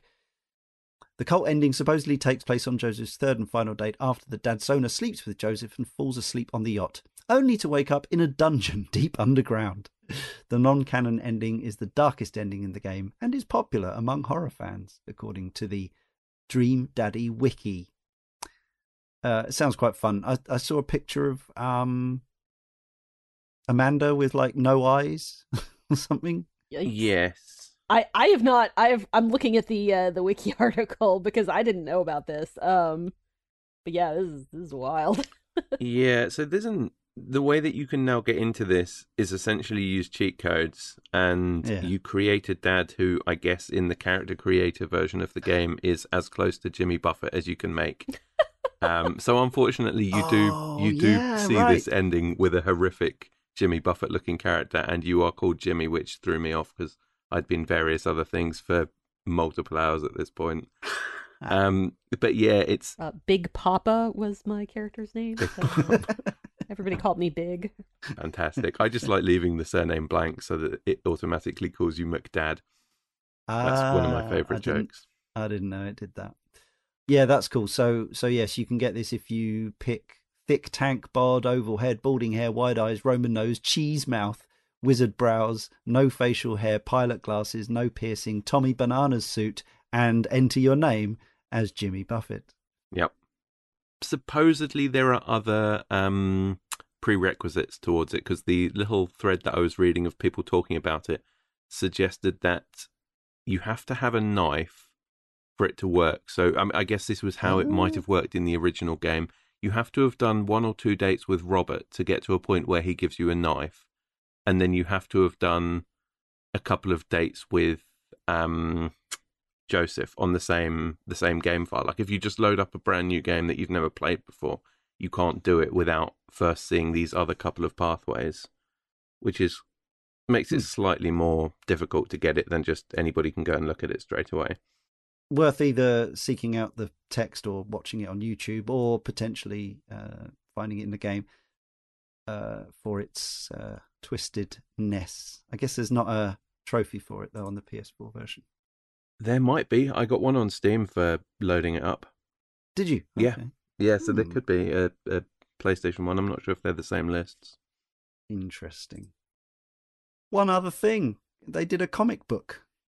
Looks like multiple volumes. Yeah, Um, this is essentially DLC for the game. Um, I don't know if you can get it on all the versions, but you can get it through Steam. Um, I've not bought it because it is a paid for DLC, yes. but it has a, a little thing in the description.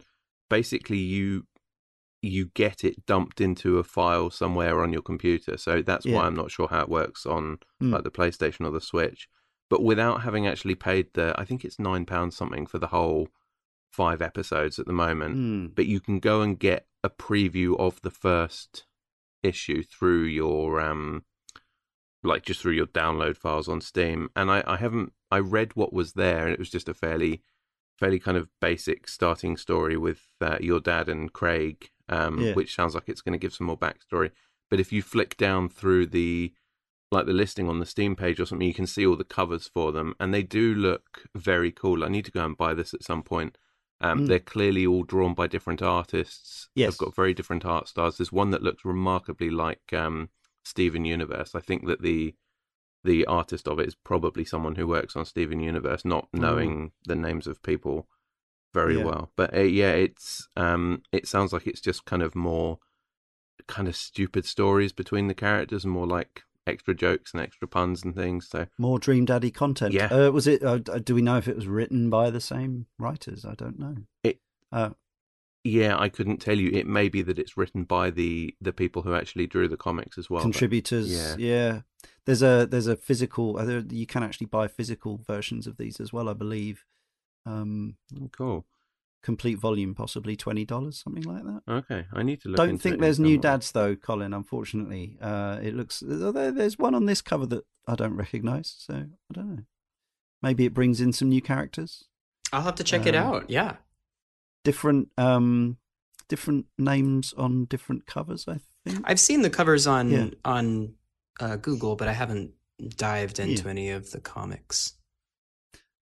Interesting stuff. Yeah.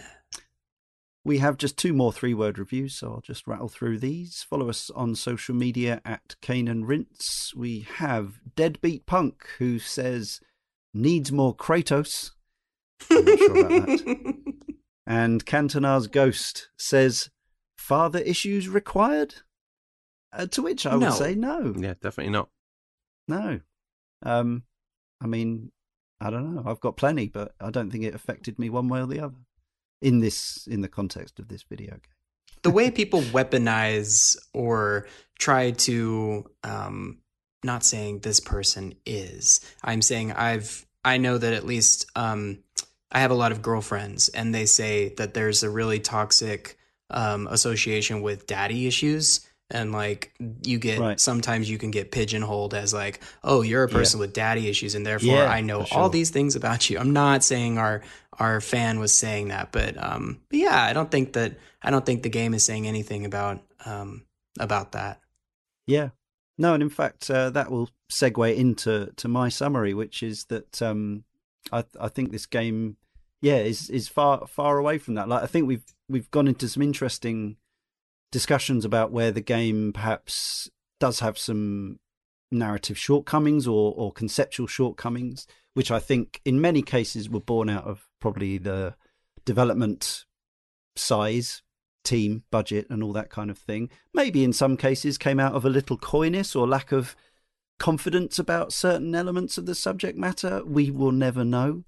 But for all that my overall kind of feeling towards the game even though it's not my go-to genre um is warmth. I have a lot of warmth towards this game. Thinking about um my character's relationship with with with the with amanda the character's daughter um, even though I know uh, that the game is it's written that way, nothing other than a few choices you make along the way, nothing affects that. It's just it's it's some it's a story written by people that you feel like you're somehow participating in. It actually made me just have a very slight, which is something that very rarely happens, a slight pang of a kind of feeling of paternity, like a a, a sort of yearning for that sort of relationship and that is um that is that is rare and unusual. It quickly kind of transmogrified into thinking about how lucky i am to have the relationship i have with my mum. Um it, you know it's a shame talking about daddy issues there. It's a shame i couldn't have said oh yeah well i've i have i have a relationship like that with my dad but because i didn't. But um but i'm lucky enough to to have a a, a great relationship with my mum. Um and it made me think about that. And that's a wholesome positive thing. Um, in terms of the kind of the the dating game aspect of it, um, I suppose I, you know, I, I was invested as I could be, um, and I was interested to see each uh, each daddy's story through to its conclusion, and it was sort of interesting to me which ones came out more successful than the others. Uh, it was an interesting bunch of characters to get to know, some more than others. Um, I've been sort of, you know, I've been looking at visual novels, especially as they have been uh, getting kind of better notices and more widely reviewed. Probably, you know, we were talking about the lack of printed reviews for this game from five years ago, and uh, looking at Open Critic now, quite some of the sort of highest rated games of the last few years have been visual novels, uh, particularly on the Switch uh, and Steam as well. And I have been looking at those and thinking, yeah, I should probably give these more opportunity space in my uh, in my gaming time, such as it is. Um, and although I think, yeah, this in some ways is quite a it's it's a very simple game. You know, you you wouldn't if you're coming here for a kind of satisfying ludological experience, uh, you're probably looking in the wrong place. But uh, if you're interested in uh, a warm visual novel with a positive and progressive worldview, um, you could definitely do a lot worse than checking out Dream Daddy. Uh, Jon. Uh, yeah, I think that this game was very important for me and continues to be because I have been very involved in more narrative things recently, uh, or not even just recently, but I've I've always had a a great love for more focused narrative rather than gameplay necessarily, and I think that it talked about before on the previous visual novel podcast that we did, but I think that stems back to when I was younger. The main form of entertainment that we had accessible easily in our household was was reading. So I've gotten more. You know, I'm certainly not uh, not someone who's turned off by reading a story rather than having it narrated to me or or shown to me during gameplay. So I'm I'm very open to these things, and I think that there are elements that you can do in a a visual novel or kind of a choice simulated thing that work better for storytelling for the way that I like to have a story told to me uh, rather than a more traditional gameplay based video game. Um, and I'm absolutely thrilled to have seen the last maybe five plus years um, there being many more visual novels on more accessible platforms, not sort of hidden through um, downloaded stores or things that are slightly off the beaten path, but to be able to have, I don't know even how many I've got accessible just on my Xbox. It must be, it must be dozens by this point. There's probably fifty or so that I've got downloaded or have bought or share through my friend on the Xbox. So just the the the absolute slew of them has been uh, something that I've enjoyed seeing. And then with Dream Daddy specifically, uh, it's a a game that I've I've kind of struggled to put my feelings together on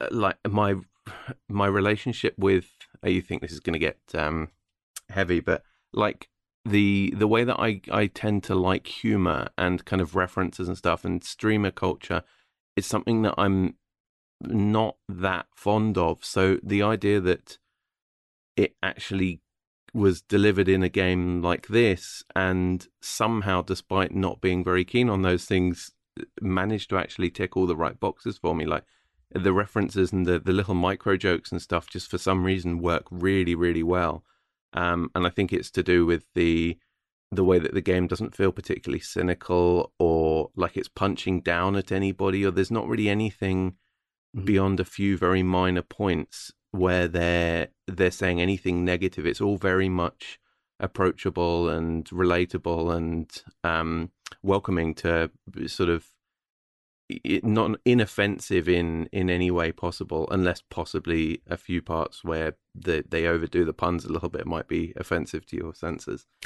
um, and then I think the other thing that is really is really important to me is that the just the idea that we are going to put a gay dating simulator out on your Switch and on your PS4, and that that is a sign of how much more inclusive the modern day is, has really helped me to come to some sort of a more solid understanding of my own sexuality and my own like relationship status and things that I've until recently never been able to even put a word to because there may have been a word but nobody ever mentioned it.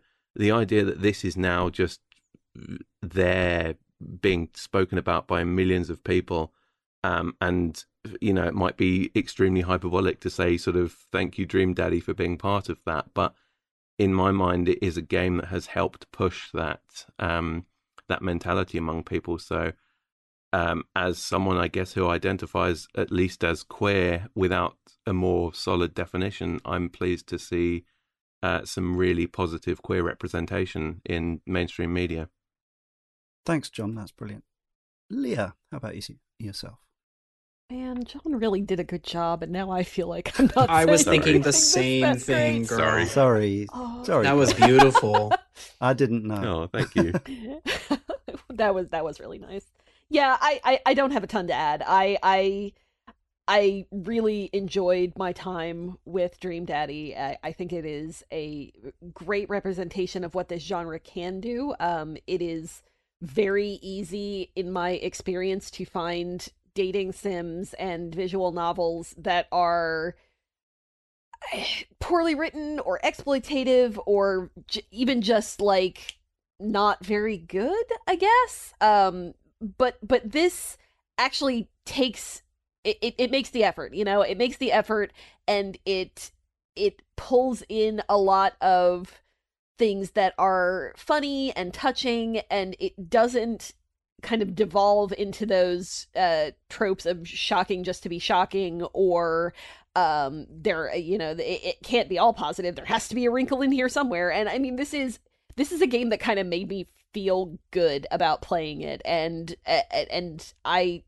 that's not always something that games are able to bring out successfully in many people but this one did for me at least. And uh, i appreciate that for it. So um yeah i think i think i'm just gonna leave it there because um yeah there's there's been a lot of really nice things said about this already so um i i agree Thanks, Leah. is well said thank you Uh, let's conclude with our guest, Collin. Hmm, thank you.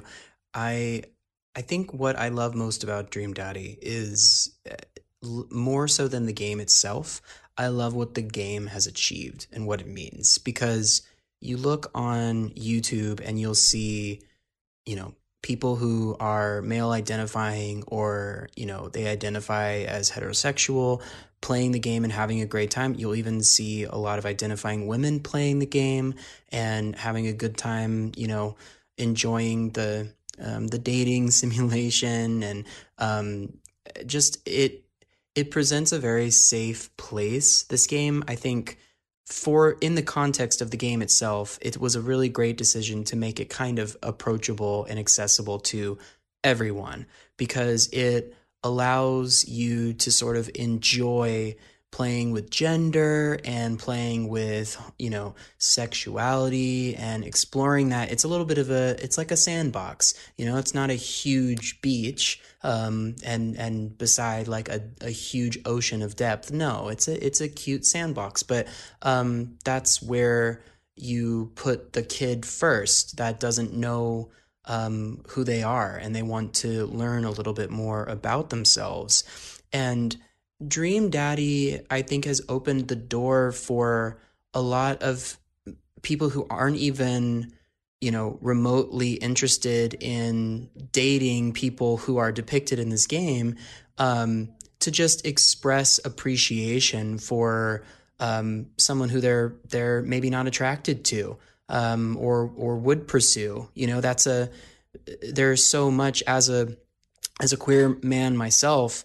Um, I perceived from my culture when I was very young that if I were to hit on somebody who was straight identifying, um, that would be perceived as a threat. And there is a lot of external voices who are telling me, you know, um, fear um, the queer.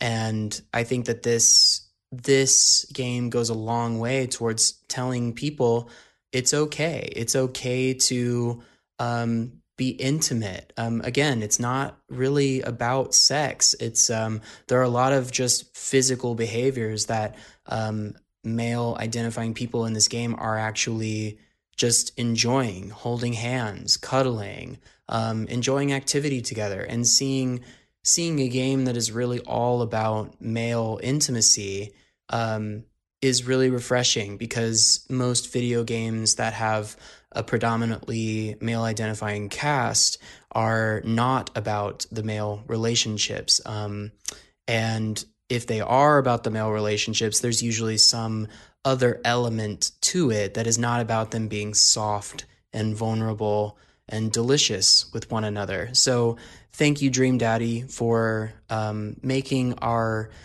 you know community as gamers um, a little safer for people who are you know or have been perceived as a little bit different. Beautiful words again.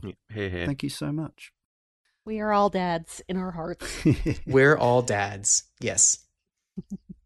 It just remains for me then, Leon, to thank Jon, Leah, and Collin. Collin, have you got anything you'd like to uh, make our listeners aware of that you do or have? Well, if you are um, talking of queerness, because I try to incorporate um, loving my queer self as much as I can into my everyday life, uh, I also, in addition to The Fool's Journey, which is a podcast I produce, um, you can also uh, watch some queer films that I didn't produce, but um, I did produce the film festival that receives the entries. If you go to queer2queerfest.com, that's queer, the number two queer fest. Um, dot com. You can find um, an online festival to watch, and you can uh, stream it on July 2nd for seven days from anywhere you are in the world. Um, and we've got people who wanted to express their queerness in all kinds of ways. Um, I actually would recommend, um, you know, people who think that they may be aromantic or asexual um, feel welcome. And also, heteronormative people and everybody in between. Um, it's all all manner of expression um, is represented in our film festival. Um, there are a lot of trans stories, a lot of queer youth stories, and I think that I don't. I mean, I haven't perceived all of the films yet, but um, certainly last year, there uh, my favorite film was actually um, the story of an a romantic person.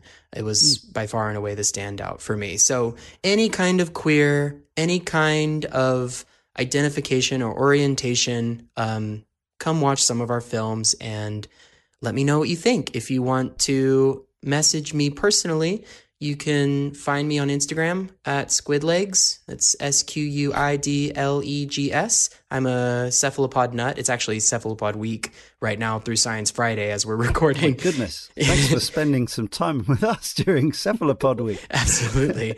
Um, it, it, was my absolute pleasure. I love this show. It's it's been a joy.